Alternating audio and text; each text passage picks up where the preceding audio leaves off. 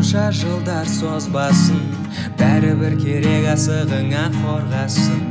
Неліктен жалғыз қаламын деп қорқасың бар ғой бар ғой сенің отбасың үйде ең әдемі көбелек. Қалдыруы мүмкін жүрегіңді өкпелеп айтқан шығар біреу өкпеңді көк төкпе деп бекер қазақша фразеологизм білесіңдер ма? Мабаха қазақша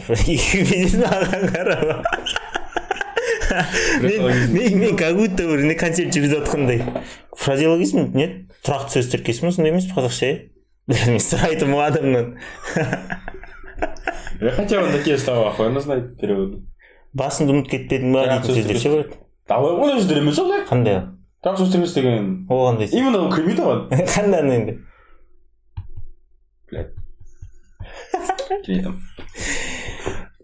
сол бүгін не сол сәлемді сол кісілерге айтамыз ғой сондай сөздер айта беретін бүгін маған бес алты адам келді солар көп айтты да басыңды ұмытып кетпейсің ба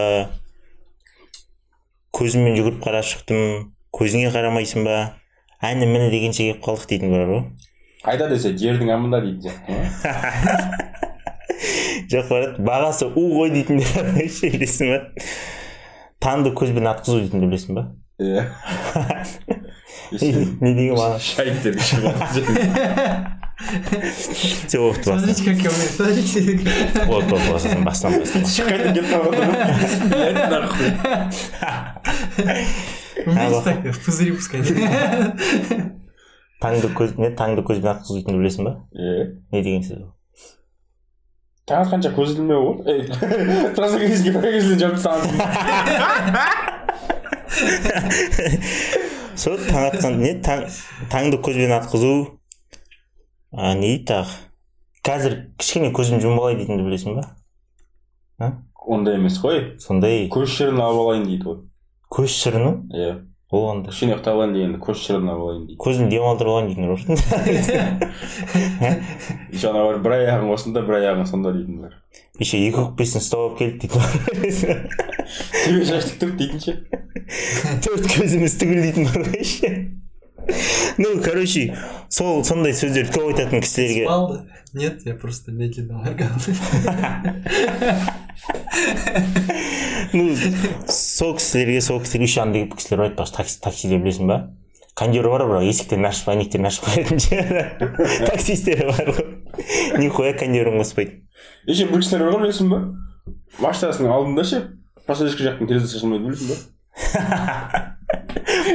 Кондер жақпаса да ше. Еще әдейі алдына отырғызбас үшін алдың сиденьені құлатып тастайтындар бар білесің ба? Тақап па? Иә. Еще жаңағы нихуя сіз айтайын ба? Отырдыңдар осы отырдыңдар демалып мен өзім жинап тастайын дейтін білесің ба?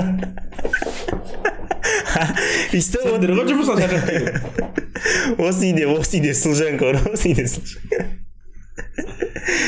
сол кісілерге сол аналарымызға жалынды сәлем. ғой ана бар көтім бір жер иіскемеді дейді ол да бар иә көт бір ма? оны мамалар айтады папалар айтады көбінесе папалар айтады ғой айтады мен білмеймін ондай сөз мама бір деген енді көтім жер иіскемеді қоя тұршы біздің айтпайды айтады шишаң ауыз ехеңсің дей ма нихуя андай бастаймын ба не дейтін еді астарлы сөзбен өлең астарлы сөзбен короче мен оқыдым мен оқиыншы онда өлең болса а өлең нихуя мынау тоқал е орысша оқыған жоқпын мен өзің оқимын деген сен оқысайшы Өзің оқысын.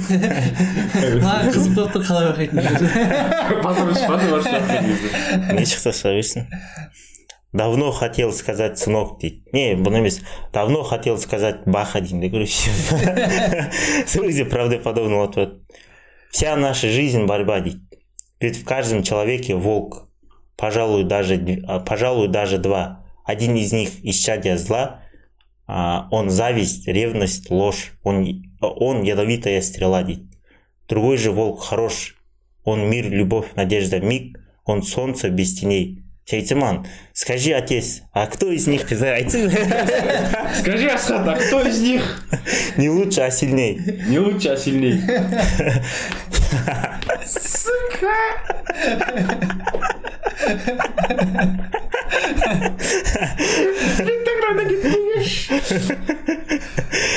Э, Это бүйтіп тұрмасын біреулер ше о здравствуйте можно бах вас хватады да это мы что хотели десе у вас подкаст ни хрена не получается но спектакль выходит нормально.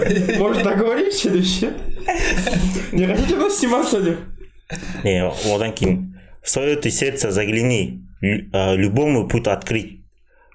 По силе равны они. А кто же победитель? Сұрасай забыл сенен кто же победит а кто же победит Асхат сен рөліңді дұрыс андай алмасың ба жаттамасың Я просто текст подготовил. Вся жизнь идет у них борьба. У зла и доброты, а а побеждает тот всегда. Потом ары қарай че ары а кого кого накормишь ты мен айту керекпін сен білесің ба деп қоямын ба ауыз екі сөз не ауызда көп жүрген сөзді короче айтып отқан ғой. Адамның ішінде екі қасқыр болады деп жаман не жақсы деп. И құдайдың құтты күні олар бір бірімен қырылысады короче күндеседі күніге че почем деген сияқты. Сөйтіп короче атасы баласына айтып жатыр ғой немересіне. И осындай жаман жақсы қасқыр ол типа. Жақсылық жақсылық жасау ақылды қандай мында жаман қасқыр короче ревность злость и көрермаушылық зұлымдық сондай да. И ол екеуін қайсы соңында жеңеді дейді соңында короче сен қоректендірген біреу жеңеді дейді түсіндің ба бірақ андай дейді ғой осыдан кейін бір андай бар ганди бар емес па соның айтқан сөзі бар короче махатма махатма өзін айтырады короче екі жаққа да кетіп қалуға болмайды дейді ғой там на крайность ше жақсылыққа да жамандыққа да деген сияқты ше бля екеуін де қоректендіру керек дейді да. Ну бұда емес вообще деп жатқаным ғой. Если сен жақсылықты андайлай беретін болсаң короче жаман жақ короче уже жайлап өзі қимылдай бастайды дейді да короче уже былай былай қу жаққа и соңында короче ну ұзын сөз соңында короче жаман болып шығады дейді да ше. Сен оны андай қыла берсең короче баса берсең баса берсең баса берсең ше. И лучше ортада жүру керек или там екеуін де кішкене қоректендіріп тұру керек дейді да. Сол үшін ғой всегда емес анда санда ішіп тұрамыз. Енді соңында чтобы ағаш кетпеу үшін ше чтобы на крайность кетіп қалмас үшін ба ну ну вообще айтып жатыр ғой осы жерде типа ну шал айтып жатыр ғой кімді қоректендіресің сол жеңеді деген сияқты ше а вот типа ганди айтады да андай деп екеуін де қоректендірмеу керек екеуіне де бірдей тамақ беру керек дейді да? Бірақ ортасында қалу керек дейді да? Өйткені там святой адам болмайды дейді да өмірде ше и қатты зұлым адам да болмайды дейді да? Короче серединаны сақтау керек дейді бірақ середина дегенде анда санда жамандық жасап беру керек па бірақ хуй знает е жоқ идеясы ғой идеально жақсы адам болсаң ше анау сериал сериалдардағы бір андай бір сорлы геройлар болды ғой ше өмір біреулерді аяп жүріп жүретін ше андай өзінің адалдығын кесірінен ше сондай герой болып қаласың ше не бүйтесің брат бір апта бойы жақсы болдың енді бүгін жаман болатын уақыт келді деп ше а то бір апта жақсы қасқыр қоректендіріп тұрып жоқ та тойып кетті ол деп ше и жаман қасқырға қарай фук кеткізесің да сонда бір апта бойы мешітке барып намаз оқып түске дейін иван түске дейін құтаннан кейін ше барға барып ше ребята я с вами на этой неделе деп. Ше түске дейін иман түстен кейін иван деген сияқты. И так и так деп. Сөздерімді тыңдашы сенің жалғыз анашы. Көріп сені толғайды. Біздің папа короче айтады да марк аврелийдің сөзінше мен оны вообще ұмытып кеткенмін абай береді да айтып есіме түсірді да ну орысшасы короче твои ошибки как сына это мои, мои поражения как отца дейді да. Сонда бізге сол сөзді братан екеумізге бес жас алты жас өскенге дейін айтқан да. И сол сөзді айтады короче. Ну басында просто айта салатын сөзді и потом өскен сайын короче бір андай мысал келтіреді. Ғой өйстсеңдер осындай өйстсеңдер и соңында короче бізге короче әйелің біздің болашақ мысалы егер тұрмысқа шығатын болсаңдар деген сияқты ше. Егер сендер әйелдеріңе қол көтеретін болсаңдар ол менің қателігім дейді да. Сендер менің балдарыма дейді да. И значит сенің қателігің емес менің қателігім значит мен кешірім сұрау керекпін дейді да. И нетін еді соның папасына мамасына барып басын биіп мен кешірім сұрау керекпін дейді да сендер емес дейді да. Өйткені ол менің қателігім сендер тәрбиелеген сендер дұрыс тәрбиелемедің дейді да. И вот ойланасың да мысалы айтады бізде. Жиырма бес жаста үйлену керек ерте үйлену керек ұрпақ болу керек ұрпақ қалдыру керексің дейді ше зачем долбой ұрпақ қалдырып деймін де? Егер прям сен өзің бала тәрбиелеуге андай болмасаң дәрежеге жетпесең де бала тәрбиелейтіндей ше өйткені мен қазір бала тәрбиелей алмаймын никак. Оған жақсы нәрсе бере алмаймын ше жақсы нәрсе айта алмаймын. И біздің папа да вообще сол уақытқа дейін айтады да бізге сомнение ұстадым дейді да бала жақсы бола ма баламды жақсылап тәрбиелей аламын ба тәрбиелей алмаймын ба? деген сияқты ше. И бұл сөздің сути короче сен жасаған қателіктерің бір- біреулер айтады мысалы он сегіз жасқа дейін типа мен балам болсын он сегізден кейін типа мындай мындай деген сияқты ше. А ол типа мен өлгенге дейін маған ответственность аламын деген сөз айтып жатыр. Мен өле- мен қашан өлемін сол сол кезде қана ответственностьтен босатыламын дейді да. Сен жиырмаға келсең отызға келсең қырыққа кел мен егер осы өмірде болатын болсам сенің қателіктеріңе мен жауап беремін дейді да. Ну там андай емес ну прям тәрбиеге келген кезде қателіктеріңе мен жауап беремін дейді да и сол ойланамын да мысалы бәрі айтады ерте үйлену керек бүйту керек сөйту керек ұрпақ қалдыру керек дейді зачем долбой ұрпақтарды қалдырып деймін да? Мынандай мынандай ұрпақтар лучше ұрпақ қалдырмаған жақсы ондай ұрпақ қалдырғаннан гөрі может содан шығар деймін да біздің ел бүйтіп бара жатқан ше ерте үйлену керек дейді да балдар туып тастайды потом балдар не істеп жүр не қылып жүр не қылып жатыр не бүлдіріп жатыр не болып жатыр. Дым дұрыс тәрбие де бере алмайды біреулер. Конечно долбой біреу өседі. Е? Сонда сен өзің дайын емес болып санайсың ба қазір? мен қазір дайын емеспін иә. А ты че? дайынсың ба? А как қашан дайын боласың сен сонда? Ну, білмеймін дайын болатын шығармын деп өзім андай қылатын шығармын деп жатырмын се- сезінетін шығармын деп жатырмын вряд ли. Ну всегда есть чему учиться. не просто бала деген братан үйренетін нәрсе емес қой брат. Ну вот басында балаға не керек? Мына мына жасқа дейін мына жасқа дейін мына жасқа дейін сен оларды б- бере аласың ғой по любому уже? Не беруін бере аласың братан. Просто саған қарап өседі деген бар братан балаң ше саған қарап өседі? Иә. потом сен балаңа не айтасың братан? Аузыңды тия аласың ба? Бір жағдайларда типа ей шешеңсің или там ұрып жібересің ба? бір болмайтын нәрсе деген сияқты да? Оның бәрі балаға жазылады ғой братан? Хочешь не хочешь. Сосын соның бәрін сөйтіп мысалы сондайдың бәрін фильтр жасап өз өзіңді ұстап типа осындай балам осындай деп түсіндіріп соның бәрін істей аласың деп мен қазір істей алмаймын братан мен бірдеңе болса басынан бас емес арқасынан салып жіберетін сияқтымын ше түсіндіре алмай кетсем ше ахең осы Сен де түсіндіру несі бірақ. Нет вот мойындап жатырмын братан вот қажет басынан салып жіберетін или көтінен бір тебетін сияқтымын деп. И соңында короче бір долбоеб біреу андай қылатын болса значит ол менің кінәм да. А вот братан көп ата аналар бүйтіп ойламайды братан. Инстаграмда да көресің ғой братан. Баланы туды потом мә деген сияқты. Или мамасын папасын ше сендердің балдарың деген сияқты.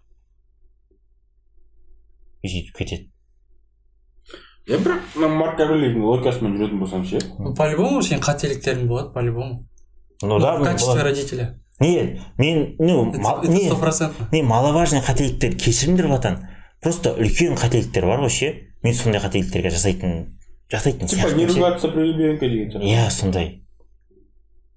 По любому у тебя будут ошибки.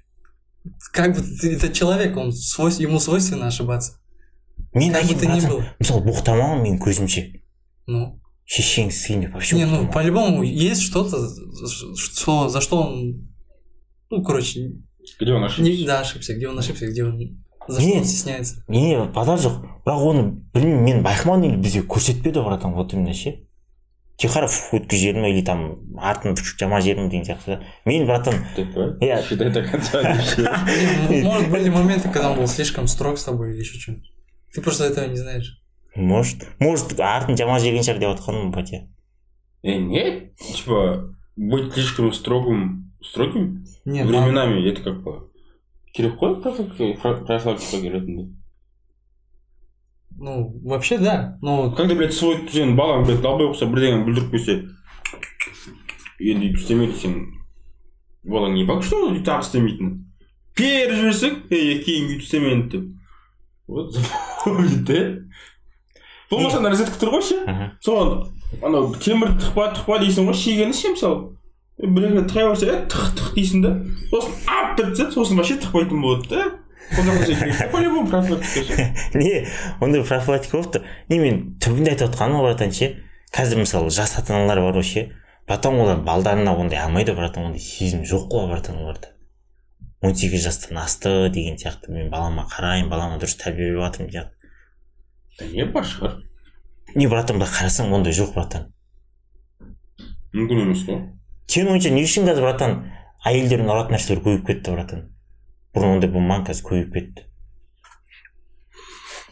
қайдан білесің оның көбейгенін ну статистика қарайсың ғой брат бұрын просто да, асхат ол қазір көбейіп кеткен шығар статистика ретінде ше бұрын да болған деп ойлаймын мен бұрын бізде не жоқ еді ғой интернет жоқ еді телефон жоқ еді жаңағы статистика жүргізбейтін еді да ше ешкім жүргізсе де ол жүз пайызға жаңағы не шын шын жүргізілмейтін тұғын да қазір деген бірдеңе болса болды мысалы екі мың он тоғызда жарыс болды ғой арыста ше бүкіл қазақстан шетелде кейбір елдер білді ше? Ух ебать деп. А хотя это, А екі мың- вот екі это было постоянно было. Такая хуйня. Это шетелде рас екі мың тоғызда болды екі мың он төртте болды. Тағы бір жылда екі мың он тоғызда болды. Хотя екі мың тоғызда білесің ба қандай капец қорқынышты болған? Түнде болған. Ол туралы ешкім не Вообще, не еді да телефон ватсап инстаграм жоқ еді болыпты. Ну былай сен былай қарағанда қазіргі жоқ. қазіргі менің ойымша қазіргі жастардың ішінде ше қол көтеретіндер намного аз ше бұрынғыдан қарағанда. Болыпты. Әйеліне аз көтереді бірақ былай байқайсың ба балдарына дұрыс тәрбие беріп жатыр деген мысалы сен сырттан қараған кезде? Ну былай байқайсың сен байқайсың ба? Прям ну он адам келсе оның тоғызы сегізі дұрыс тәрбие беріп жатыр деген сияқты. Сен байқайсың ба? Дұрыс тәрбие беріп жатыр. Оны кейін білесің ғой қалай қалай қалай ну не сен просто өйтіп қарайсың ғой мысалы баласына болмайтын жерде мысалы кішкене бала ғой деген сияқты дозволено болады или ну, там мне вот знаете А, что кстати. сейчас не нравится большинство детей которые мелкие чтобы он не- чтобы они не плакали они им просто отдают телефон там включают мультик короче он типа начинает капризничать плакать типа и чтобы его успокоить просто ему отдают телефон типа и все мне это вот это вот не нравится капец Осыны бір адам. Анау бір бір братан бар который дінді ұстайтын ше. Ол баласына ше. Баласы жоқ қызы бар.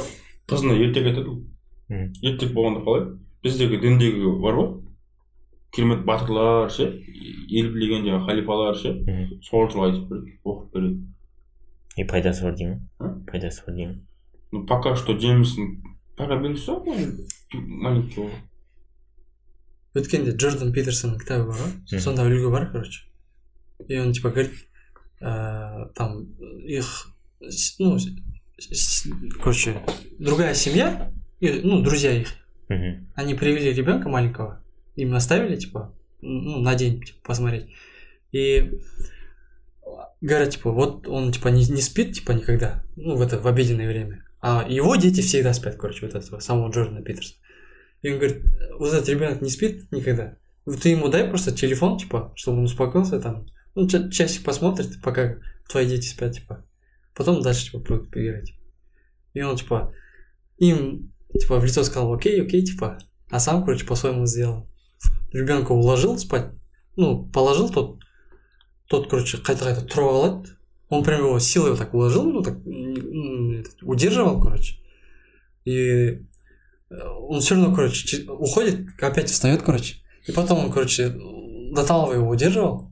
И тот все равно да он даже не заплакал короче он так ждал ждал и потом в итоге просто под его воздействием уснул короче типа.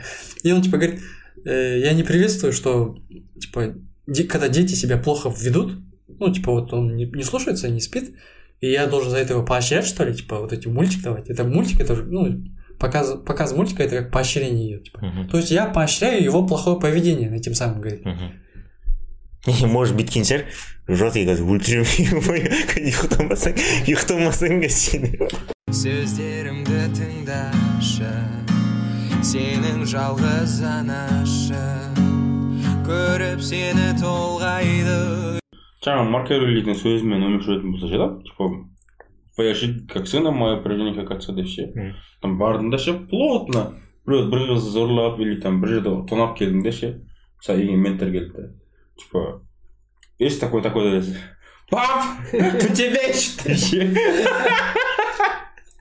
не жерде братан просто бұл сөзді егер сен нормально қабылдайтын болсаң нормально жүретін болсаң брат по идее нихуя сөз ғой братан айту айту басқа нәрсе қабылдау басқа нәрсе ғой если оны ол сол сөзбен жүру басқа нәрсе ғой братан бәке нормально тебе молодец деп деп ше не суть бұл жерде мен айтып отқаным сол ғой братан көбісі не сказать бы что балдарына жақсы тәрбие бермейді просто бергісі келмейді братан уақыт көңіл бөлгісі келмейді братан.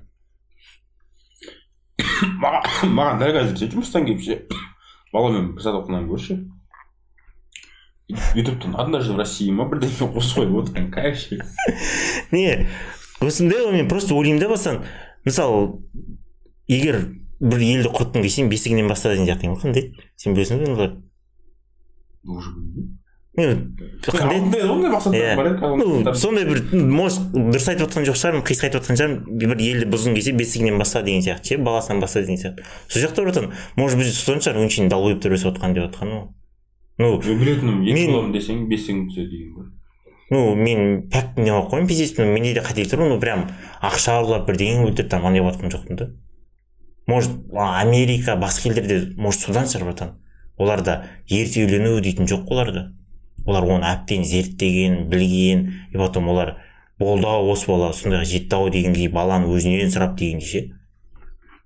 Біз мысалы кореяда қанша? отыз отыз емес отыз отыз бес жаста Да, үйленеді вот Америка как раз таки плохой пример для подражания. не бопты япония дейді да мысалы братан? Мгм. япон ну бопты нормальный дейді да мысалы? Уақытта братан жиырма бесте братан үй- үйлен деген оны көріп жүрсің жиырма бестегі бала сөйтіп жүреді ғой брат. Енді андай қылып енді өмірге бағытын алып бірдеме айналысып бүйтіп сөйтіп сондайға енді енді ашылып жатқан адам ғой. И отыз отыз беске таман мен айтып отқан жоқпын там отыз отыз бесте үйлену керек деген братан.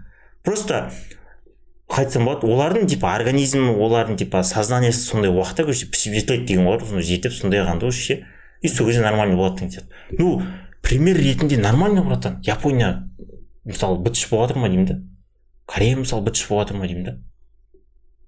Не бізде сен алдымен асхат шлейт бізге мына өйте береді демесеңші мысалы не бізде мен өйтіп жоқпын бізде е- балдар ерте үйленеді неге? Өйткені ата анасы айтады. Ата анасы неге не үшін айтады бірінші бізде бәрін үлгеру керек та ше бәрін көріп кету керек. Немере көремін немере көремін дейді да. Баласын үйлендіріп ертең немересі өседі немересін ше ертең баласы жаңағы атасы уже келіп қалды ғой. Алпысқа ше алпыстан асып кетті. Немере жасы кетті он сегізде де. Айтса үйленсін дейді де. Е үйленсейші шөбере көріп кетейік та біз. Бізді қашан жүреді дейсің. Бір айтады екі айтады үшіншісінде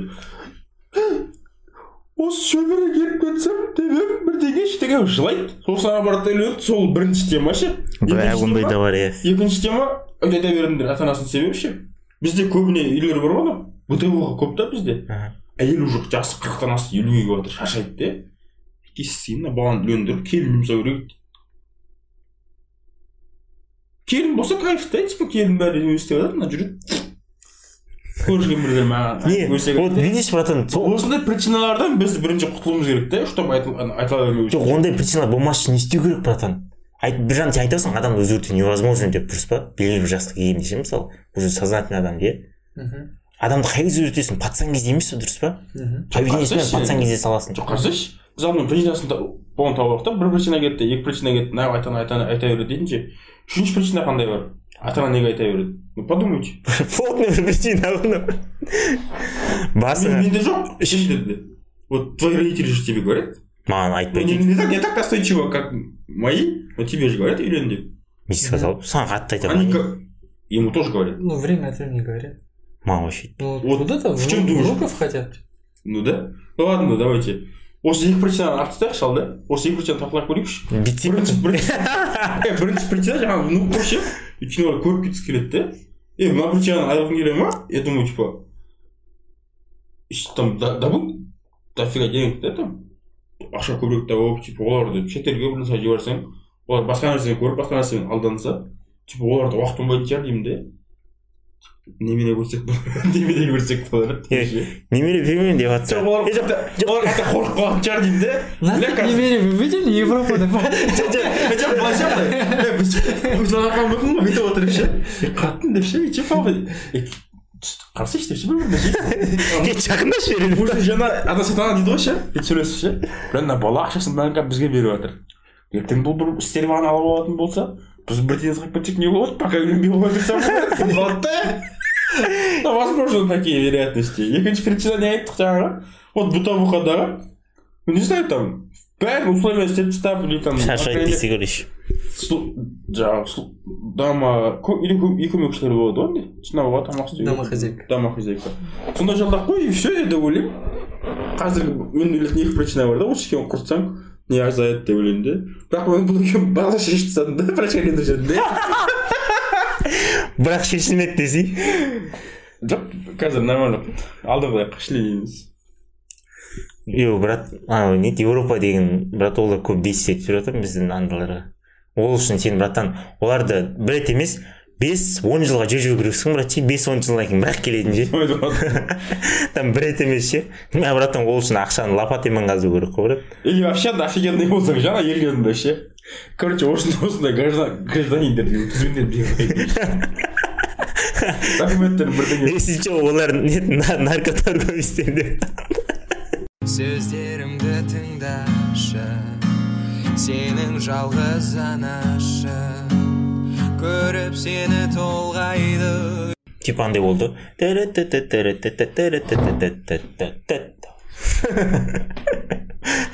эти числа начали сначала Короче, раньше же э, де- наши по- ну, предыдущие поколения Иә.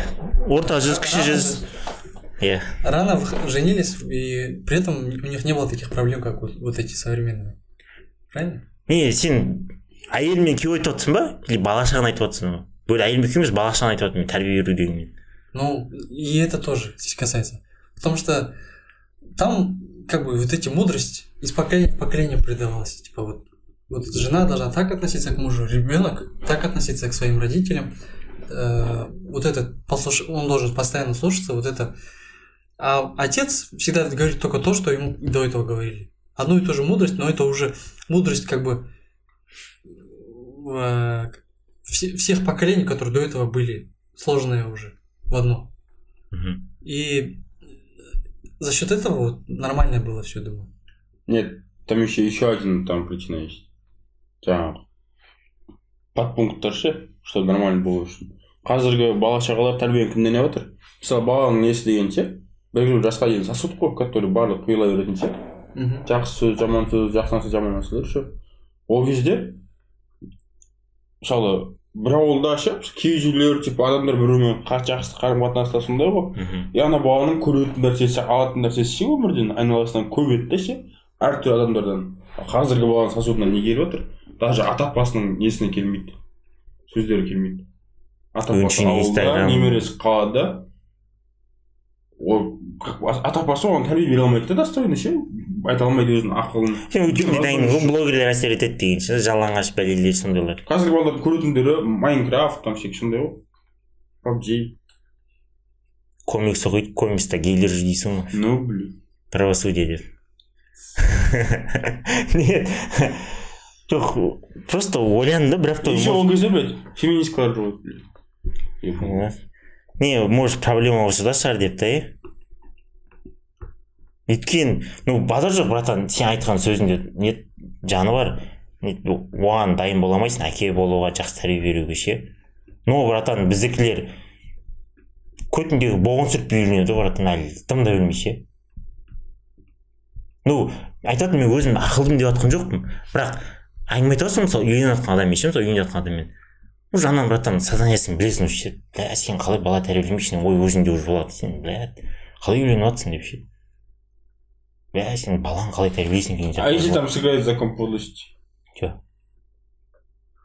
офигенный адамдардың көбісі сондай отбасынан шыққан ғой қандай жаман ба А? жаман ба ну жаман болғанда қалай неблагополучный семьядан шыққан дофига адамдар бар емес пе офигенный самый офигенныйлардың бір семьяда сондай емес пе Ну, самый офигенныйлардың братан ол мың жылда бір туылады деген кісілер болады жүз жылда бір туылады деген сияқты но закон подлости же можешь сыграть. Не по братан. Егер сен статистика айтып жатрсың ғой иә? Мысалы жеті миллиард адамды алатын болсақ жеті миллиардтың братан бір миллионы да ондай емес. Саған айтайын керемет адамдар емес. Ну осы уақытқа дейін бір миллион болуы мүмкін ал біздің заманымызда өсіріп жатқан бір миллионға да жетпейді. Значит статистикаға сенбей көтіңді қысып бір жағын жақсы көретіндей статистикаға сенбей просто дайын болу керек деген сияқты братан. Бәріне дайын болу керек деген сияқты ше? Ну сен айтқанда жаны бар мысалы мен айтамын саған үнемі ше? Мысалы ұлы атақты адамдардан очень долбоеб сорлы біреулер қалады деп ше. Статистика бойынша дұрыс па? Мысалы ал бірақ осы кезде ше? Ана сөз бар ғой яблоко от яблони далеко не падает деген. Сол сөз қайда жібересің? Соны айтамын сол қайда кетеді сол сөз? Не? қарайтын болсаң жан жаққа ше. Жоқ мысалы Ябл- яблоко как дофига как нет мысалы қара ну атақты адам емес мысалы мысал айтатын мысалы джекичанның баласы дейік та. Джекичан өзі нормальный мужик қой дұрыс. Нормальный темалар айтатын ше мысалы. Біз көріп өскен мамасы жоқ. папасы разведчик жоқ. Бізге мысалы джекичан жаман нәрсе үйретпеді киносынан мысалы ше? Былай қарасаң ше? А вот баласы оның братан там наркотикпен ұсталды бірдеңе болды дұрыс па? Ол болыпты біз талқылап жатқан кісі марк аврелийдің баласы братан. Бля долбоеб біреу болған ғой дұрыс па? Прикинь. Потом кім бар? Онда айта берсең көп қой мысалы. Александр македонский баласы болмапты ол- ну қазіргі адамдардың алайық мысалы уилл смит дейік уилл смит жоқ мысалы македонский айтсаң болады македонскийдің папасы по идее андай мужик болған ғой ше андай мужик а македонский туралы там сомнение бар да что он мындай жоқ мысалы уилл смитті қарайсың оқисың там видеоларын ше по идее здравый темалар айтады да былай қарасаң там бүйту керексің еңбектену керексің бүйту керексің а баласы шашын бояп алып там уилл смит бұл не кірмейді категория ғой оның баласы андай дофига нәрселер істеп жатыр волонтерство баласы ма иә который джейден ба балдармен осындай болған жылы бар жоқ ладно уже бірақ қалай ладно. Охуенный болған жерлері де бар ғой может сол охуенно оны сол үшін жауып жатқан шығар жаңағы фонд бірдеңелер ашып может андаймен жауып жатқан шығар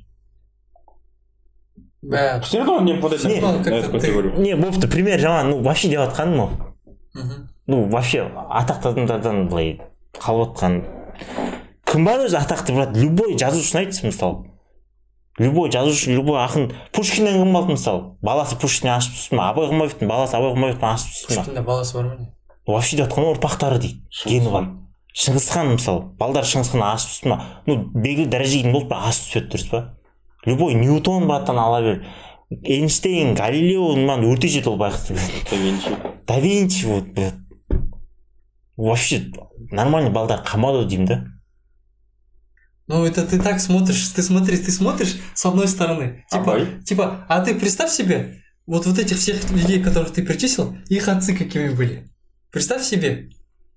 может болған шығар хайуан болған шығар Да я про это и говорю тебе. Что из, как из, таких, из таких семей, которые от типа неправильно воспитали там. сен айтайын ба? Олар кімнен тәрбие алған олар братан өздеріне екінші өгей әке сияқты біреулерді алып алады братан. Вот эти имена, ты, их называешь, потому, поэтому они остались в истории. не тәрбие беретін. Мысалы айтайын ба? Мысалы біз марк аврельді айтып жатырмық қой. Оның әкесі император болған братан. Мысалы сол рим империясында короче бес атақты ну бес ұлы патша дейтін ана тарихта бар короче бес ұлы патша дейді да. Наян ба или найон дейтін бе біреуден басталады короче ше. Марк аврельмен аяқталады бес ұлы патша. Солардың кезінде рим империясы пиздец болған. И сол мысалы найон ба короче ше сол бастайды да.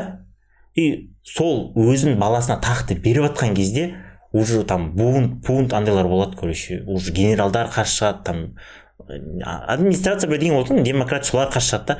И ол өзінің преемнигін адамдардың арасынан таңдайды. Кім бар деген сияқты ше. И троян ба троим дейтін аттарын дұрыс айтып жатқан жоқпын мен. Соны таңдайды короче әскерлердің арасынан короче ше. Сол полководец таңдайды ол. Ол баласы емес хандық баласы емес. Просто полководец таңдайды да. Ол полководец вообще римлян да емес итальянец та емес испанец братан. Прикинь ата бабасы испанец та. Сол соны тәрбиелейді өзі. Өзінің баласымен соны тәрбиелейді. Анау одан асқан мықты болып шығады. Рим империясын кеңейтеді. Анау басқадан тәрбиелейді. Өзінің баласына бермейді тақты троян. Үшеу кетті ма? И төртіншісі марк аврелий тәрбиелейді. Өзінің баласы емес. Марк аврелий өзінің баласына тақты береді да бәрін құртып алады. Может там Береді емес алып қояды емес по идее. не ол баласына баласына тарих бойынша баласына андай береді орынды береді. Баласына орынды береді. Баласы кинода алып қойған емес бля пиздец первый сен источник не хуевый может мен қателесіп шығар мен оқығанда баласына андай баласына береді орынды. И сол құртады сол законды. И сол құртылған кезде уже мындай басталады ғой империяда ше өйткені жоқ и мен оқыған мысалы леонардо да винчи бар емес па ол да мысалы әкесіне ерте кетіп қалған да ерте кетіп қалған кезде ол үйренетін адамдар болған оның братан әркімге қарап үйренген ол. Типа осындай ұлы адам қараған осындай адамдардан осындай қылған осындай и короче үйрететін ұстаздары бірдеңелер болған да ше а вот сен айтып отырсың мысалы қазақстанда кімнен үйренесің е мое а? Астанада. Марван. жоқ марлан дегенде саған марлан келіп мысалы баха осындай осындай бере ғой дұрыс па? А вот олар братан ол кісімен көріскен там бүйткен дұрысын тұрлаған бүйткен сөйткен мысалы. Жаңа мен айтып жатқан ұлылардың бәрі деп жатырмын айтып жатырмын мысалы жаман адамдардан осыны жатады деген сияқты ше. Мысалы жаңалардың бәрі әкелері жаман болған бірақ олар ұлы болған бірақ олардың ұстаздары болған жақсы. А вот болыпты екі- баға екеуміз мысалы хуевый әке болдық дейді да мысалы ше. Балдарымыз мысалы жүр қой жаңағы статистикамен типа. «Бе, біз хуевый әке балдарымыз не болады деп. А прикинь балдарымыздың тәрбие көретін адамы жоқ брат. Назван үшін? Голубой гей жалаңаш палаңаш. И соңында бізден өткен отморозок шығады прям. Бірдеңе сұрап көрсе бір жан бар бір жан бар дейді.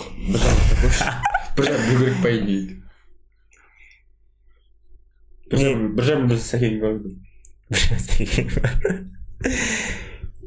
ну ну базарлық мен обширный кетіп жатырмын бүйтіп үлкен қылып айтып жатырмын ну прикинь братан шынымен жан бар ғой братан бала кезден басталады деген ше е бірақ да винчи ше не хуевый ше барлық нәрсе басын тығып шыққан ғой ше тышпаған жері қалмаған ғой. Тышпаған тауы қалмаған деген сияқты ше. И соның блядь жанында жүрген сол кездегі андай өлкелері а? Жоқ сол кезде бірге өмір сүрген бар ғой. Мына жақта да винчи мына жақта бірдеңе. Солардың ішінде кімдер болған екен иә микеланджело дейтін болған братан мүсін прям идеально істеген братан леонардо да винчи вах болған мүсін леонардо да винчи істей алман ол істей алған братан екеуіне братан. Кім анау римменде бар не ә, италияда бар ғой бір үлкен бір қазірге дейін сақталған или может ол емес шығар жоғарғы жағын андай қылуға екеуіне берген короче. Микеланджело екеуіне берген ғой деймін. екеуі ұрса берген таты бұл. Екеуі де ұлы болған братан сол заман ұлылары болған. Типа сен бизнесмен ма айтатын анау айтады сен бизнесмен ма айтатын деп ше сен өзің жұмысың бол сен өзің жұмысың бол деген сияқты. А вот екеуі бітірген кезде адамдар вах болған онан көріп ше. Бірақ екеуі ұрса берген андай мындай деп ше. Сол екеуміз ұлымыз братан сен ұлысың братан ше. Сен тыңдайсың братан біреудің айтқанын ше тыңдамайсың а ол екеуі бір бірін тыңдаған бірақ конечный результат братан прям идеально болған. Жұрттар кірген кезде ойбай деп ше. Бұдан артық ештеңе болмас бұл әлемде деп ойлаған братан жұрттар көріп ондай көп болған братан параллельно өмір сүргендер микеланджело братан мақұл ғой солар сызған қандай болады деймін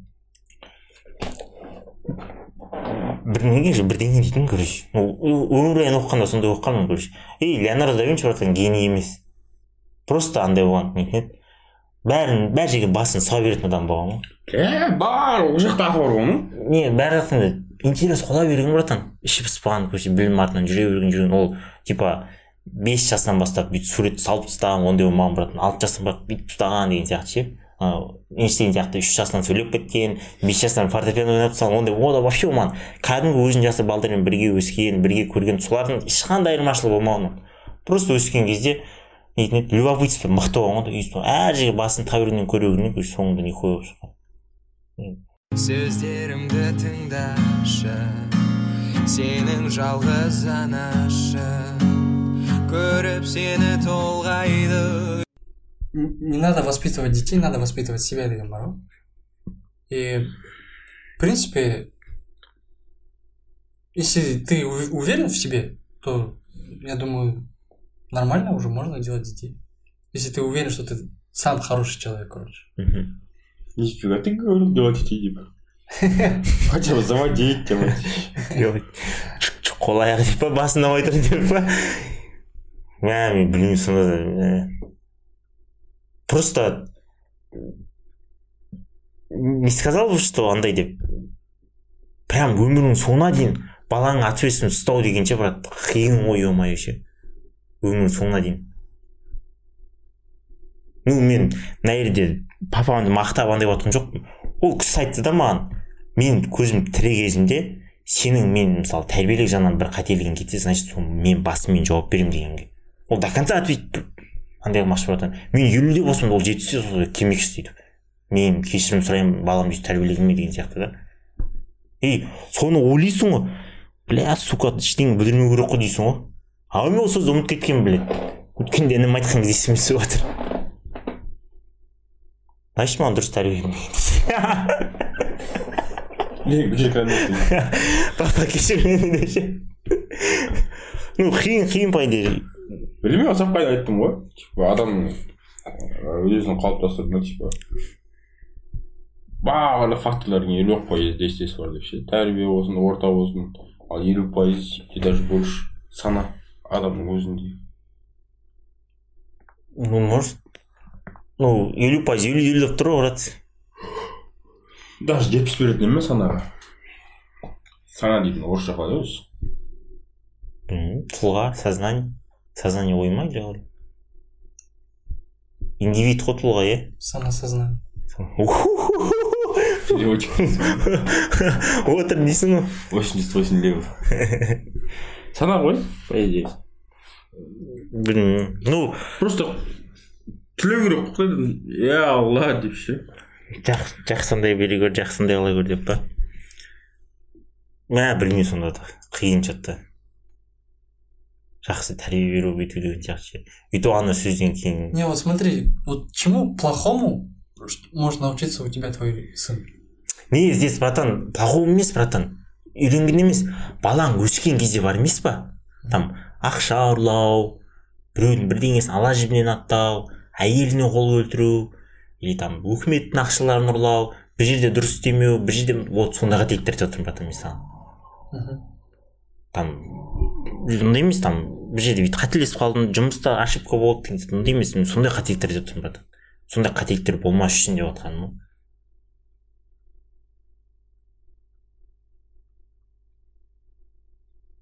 понял? Ей сен готов что мысалы балаң бірдеңе бүлдірді сен балаң үшін түрмеге отыруға? И егер бопты түрме емес о бір баяғы заманда өмір сүріп жатыр дейді да өлім жазасы сразу. Дайынсың ба өлім жазасына кетуге? Если это спасет жизнь моего сына, не не спасет братан. Сен балаң сол сен ондай сознаниемен бармайсың сен баланы құтқарамын деген сияқты. Мына отморозовты әтең құтқарамын деген сияқты. Сен просто өзің қателігіңді түсіндің өйткені сен дұрыс тәрбиелемедің. Менің қателігім деп барып сөйтіп достойный кетуге да. Там мына отморозовты құтқару деген сияқты емес ұрпағымды жалғастырамын деген сияқты. Ондай ұрпақ керек жоқ ешкімге брат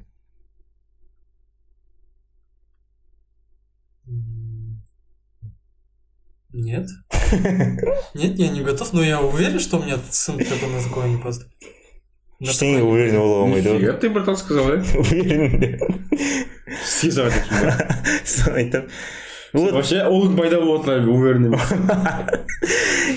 не вот астрахат сілде жүрген шығар ну мен просто брат айтып отқан жаңағы кішкене тірліктер емес вот там балаң сен братан үлкен мысалы андай отты ше орынға ше. Сол кезде балаң ұрламай ма дұрыс шешім қабылдай ма? Там біліміне сеніп там андайына сеніп адамдарға қарап сондай дұрыс шешім қабылдай ма? Ақшаның көзін көріп жолын таймай ма деген сияқты ше? Біреуін алап жүр алдап өткеннен кейін ше банк бар емес па адамдардың бір қазын ұрлап атыс болған жоқ ма ше? Сондай сияқты тірліктер жасамай ма? Сотта отқан кезде дұрыс шешім қабылдай ма? Егер сот главный сот болатын болса балаң вот сондай сондай вот мен сондай айтып жатырмын сондай ұрпақ тәрбиелеу үшін өзіңе уверен болу керексің сияқты бір қателіктер кетпеу керек а вот типа өмірде жүрген там қалай айтсам болады көшеден біреуден тиын тауып алдым или там бірдеңе болды там. Ну бір андайлар болады ғой қателіктер или өтіріктер ше ешкімге андай кінәсі андай тимейді ше қалай айтсам болады Зиян тимейтін олар болыпты кешірімді вот андай нәрселер болып жатқанда вот мен судьбы вешают иә вот мен сондай кезде братан қорқамын да мен а вот ну білмеймін біздің папа да әшейін әңгіме айтты. Біз ондайға құдай қаласа жетпейтін шығармыз. Деп папа мен жауап беремін дейді ол. Ну ол үлкен мысал соны айтты егер сен не еді, әйеліңе қол көтеретін болсаң мен барамын да сенің қолыңды сындырамын деді біріншіден. И потом ананың әке шешесіне барып басымды иіп кешірім сұраймын деді кешіріңдер мен осындай бала тәрбиелегенмен деп. Әй шешем қатының істері болса ше? Сонда да братан бача ей бача бля сен бұл жерде қателік сенікі дұрыс емес бұл жерде ну енді барасың ба сен андай қатып өзің өмір сүріп жоқ жоқ барасың папаң айтасың осыны деп отыр деген папаң добро беріп жатса конечно ну ұр- ұрмайсың енді басқа амалмен жасап тұрасың осыны осындай деймін еще бір реально сен типа баланы сондай бір қойып отырған істер неғып жатса ше типа өлімге барасың ба деп жатрсың ғой ше тұрып бала белде қатын жолда дейсің не болды астрахат сілде жүрген шығармын. Ну вообще деп жатқаным ол бір жағынан сол түсінбей жатыр типа андай мындай деп. Сондай нәрсе айтып жатырмын братан сол басымен. Өйткені баланы менің ойымша баланы тәрбиелеген кезде сөйтіп тәрбиелеу керек та ше. Егер бала қателессе мен басым шабылатындай болу керек деген сияқты. Вот сол кезде нормальный бала тәрбиелейтін шығарсың сен. А типа бүйте саласың бүйте саласың өйткені жоқ өйткені әрбір адам өзіне оправдание іздейді братан. Любой нәрсең типа ну мына зато мен мына жағынан мықтымын зато мен мынандаймын деген сияқты ше зато мен осындай боламын деген сияқты әркім типа өзінің андайын алғысы келмейді қалай айтсам болады қателігін мойнына көтергісі келмейді да?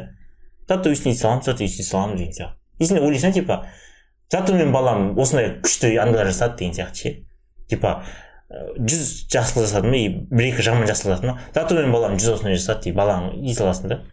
Балаң до конца андай қылмайсың да жындысың ба деген сияқты ше мен сені қалай тәрбиелеймін деген сияқты е мен бала тәрбиелегенде өзім бір нәрсені Иә. жас- жасамайын деп ойлаймын Все мы ошибаемся. Не- Мы не можем идеально воспитать. По-любому при воспитании будут ошибки. И, соответственно, он, он- твой, твой ребенок тоже будет ошибаться. Главное, чтобы он учился на этих ошибках. не ну түсініп жатырмын братан мен просто бізді тыңдап жатқан бала тәрбиелейтін адамдарға айтып жатырмын тәрбиелеген кезде сондай оймен тәрбиелеу керек шығар деп мен просто өз ойым братан что ғой братан любой адам өзіне любой нәрсесіне оправдание табады братан айтып отырсың ғой мысалы айтып отырсың ғой типа мен қателестім мен қателестім деген кезде қателесесің бірақ сен идеальный жаққа баруға тырысу керек та Ну да. Я и Вот. поэтому говорю, надо себя воспитывать, а не ребенка. нет дело в том братан адамды тәрбиелейді мен айтатынмын саған жаңағы тәрбиелеуші тәрбиелеген кезде братан олар бір изян болады ғой бір тесік ше сол тесікті олар ортаға қояды да. И сол тесікке қарап жүреді братан. Типа э, қалай айтсам болады ондайға жетпейді братан мысалы. Адамды өлтіру бірдеңе қылу деген жоқ ондайға жетпейді вообще никак жетпейді. Просто на крайняға қалу керек та на крайностьке барып ше типа. Егер мен баламды дұрыс тәрбиелей алмасам мен басым кетеді деген сияқты болады. и сонда сен типа өзің көтіңмен балаңды дұрыс тәрбиелеуге тырысасың да өзің көтіңді дұрыс ұстауға өзің поведениеңді дұрыс ұстауға. А вот сен типа дейтін болсаң е бопты бір рет мындай бола салады деген сияқты ше А ну вообще, бывают же такие, которые своему ребенку, типа, такое с детства навязывают какие-то там мечты, да? бә это хуево это Да, пиздец сонда вот, ана баласы иә менің балам бастық болады менің балам иә сот болады бастығым оны білесің ба мен оны кітаптан оқығанмын ата аналар өздері братан мойындамайды өздері сезбейді братан балаға ондай Ну, думаю, это просто мечты, которые сами не могут добиться. Нет, это понятно братан. Өйтіп мысалы жоқ мысалы сен мысалы құдай қаласа өссің дейді да дұрыс па?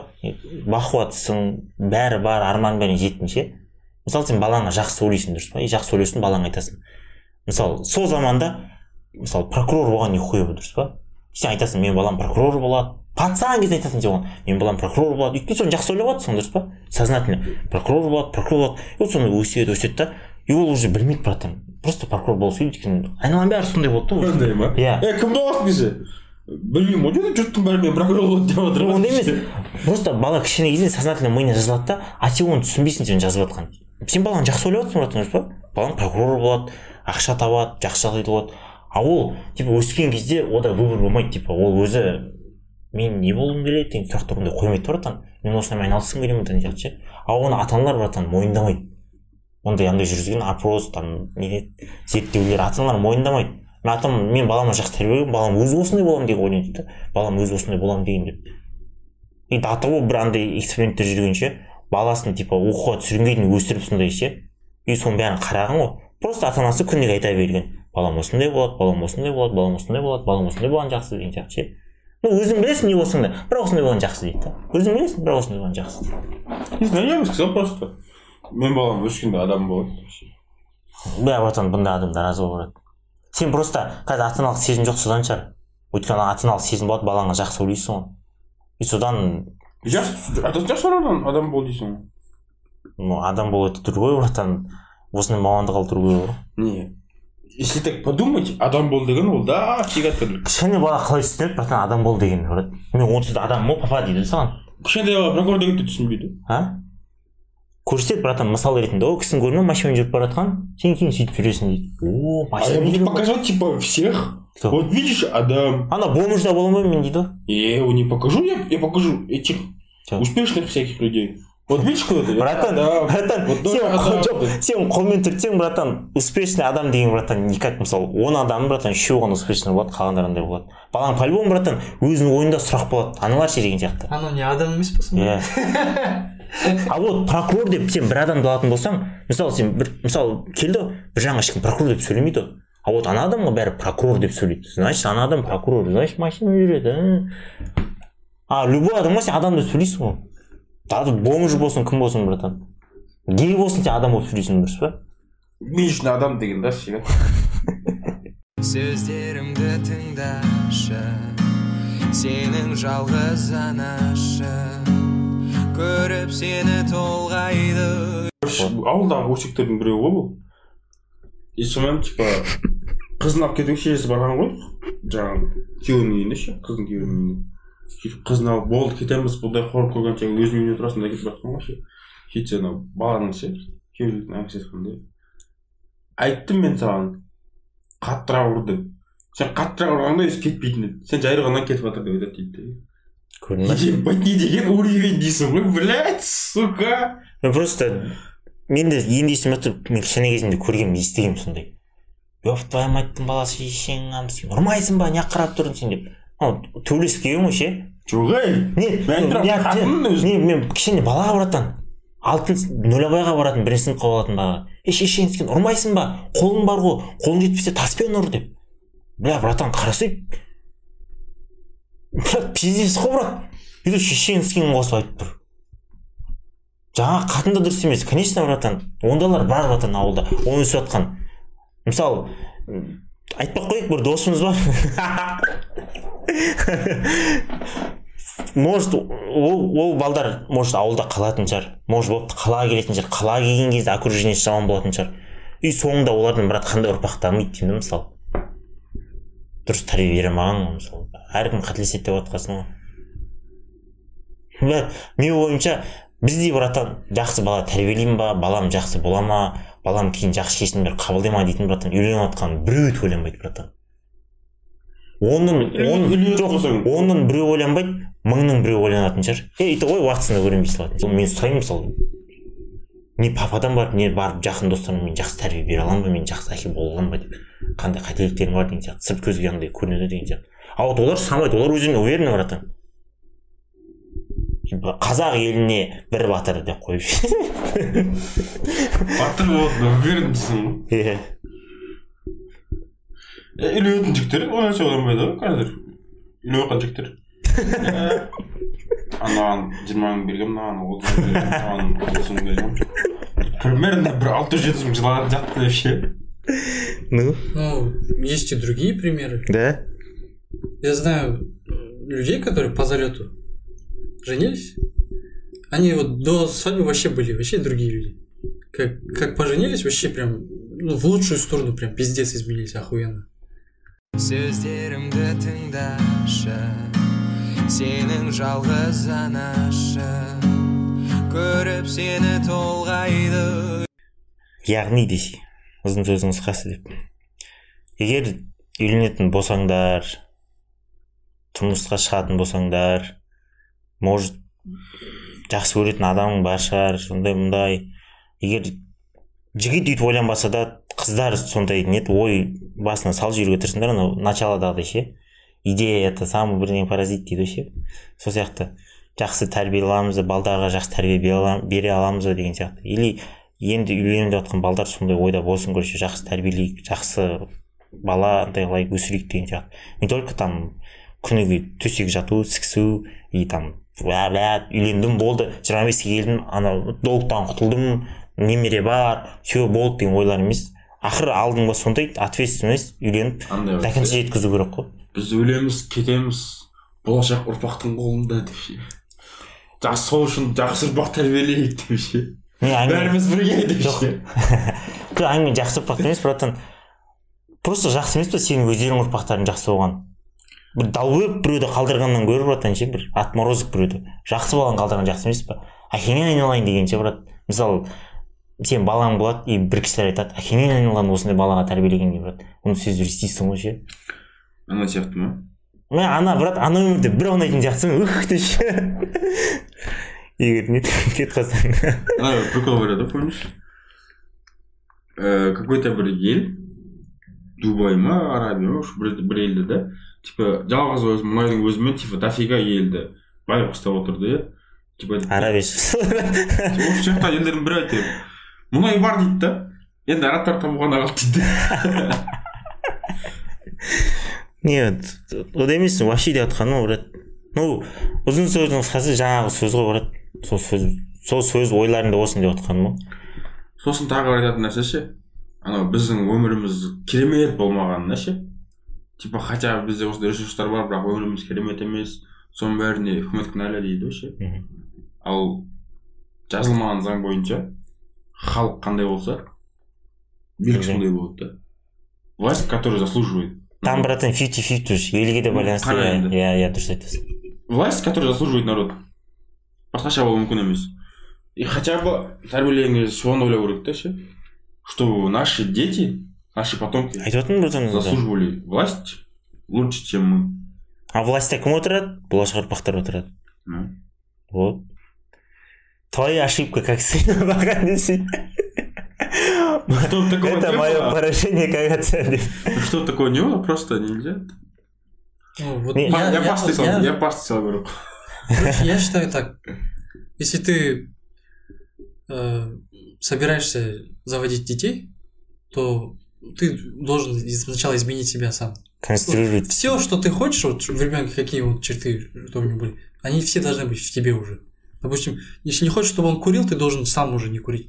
Если не хочешь, чтобы он пил там, ты должен не пить. Если хочешь, чтобы он, чтобы он был смелый, ты, ты должен быть смелым уже сейчас, короче. Понимаешь?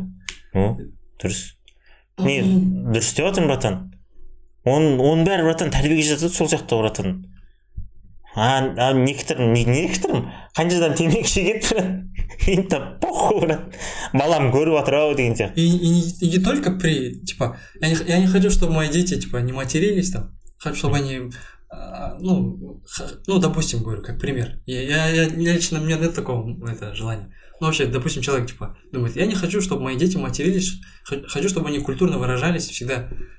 Но при этом, типа, он при ребенке не матерится, а в других местах он пиздец, нахуй. Типа, ну как бы брат жаңа айтып отырсың братан әркім мысалы мен идеальный емеспін ше бірақ мен жаман ол жаман әдетім ғой мен. Сол жаман әдетім балама бармасын деген ой ғой братан ол. Не, все равно, если ты хочешь, чтобы, типа, да иә дұрыс дұрыс тырысу керек иә ты должен везде, короче, не только при Э. ребенке двигаться. иә ну брат жаңағы сөз болу керек қой брат. Ал ол сөз ешкім ойында болмайды братан. Не болыпты просто таныстарыңнан сұрап көріңдерші сөйтіп үйленіп жатқан ше.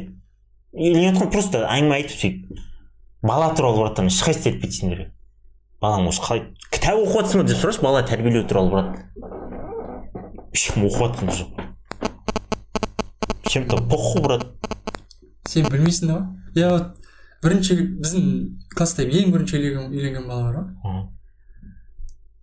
я вообще думал что он ну такой этот, тяп ляп да буратино.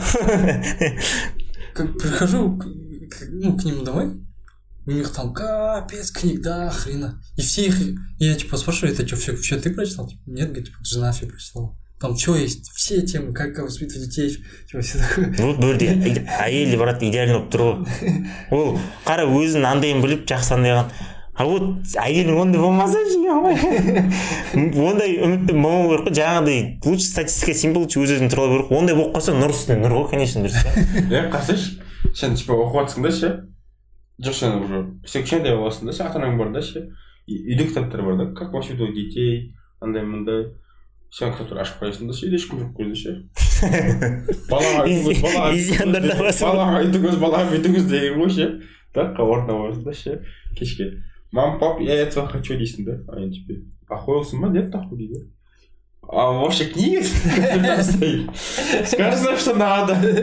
Так что блядь? Компромат дейсің ғой Не компромат, а как-то средство просто. Способ. е все короче там біржан айтқан сөзі әркім өз өзін тәрбиелесін короче жақсы жағынан баласын соны көріп өседі. Үйленетін кезде жаңағы сұрақта ойда болсын. Жақсы келін жақсы семья болу жақсы отбасы болу емес баланы жақсы тәрбиелей аламын ба деген сияқты ойларда болу керек. И баланы жақсы тәрбиелеуге тырысу керек. И жаңағы ой болмайтын нәрселер ну болуға тырыссын сен бала болып жасаған қателігің мен әке болып жасаған қателігім деген сияқты. И все аман болыңдар. Ауырмаңдар түшкенмеңдер жөтелмеңдер өздерін жоғалтпаңдар жалғыз жүрген адамдар сендер жалғыз емессіңдер. Бүгін айтқан ойлар пікірлердің бәрі біреудің бір жеріне тиіп бірдеңе болып жатса не баха Бізге бәрібір ғой. бізге бәрібір қанша жылдар созбасын бәрібір керек асығыңа қорғасын. Неліктен жалғыз қаламын деп қорқасың бар ғой бар ғой сенің отбасың үйде. Ең әдемі көбелек қалдыруы мүмкін жүрегіңді өкпелеп айтқан шығар біреу өкпеңді көк көкпе деп бекер. Надо андай екен иә типа дейтін ше береді білесің ба кинодағыдай сен бізге керек деп мына қандай гримор жасайтындар бүйтіп мотор деп айтатындар снято дейтіндер ше мен жүрсің ана жерде нахуй адам мен тастай қойып қойып мына жерге тастай еще бірдеңе болмаса келіп телеп кетсең кетерің түсірді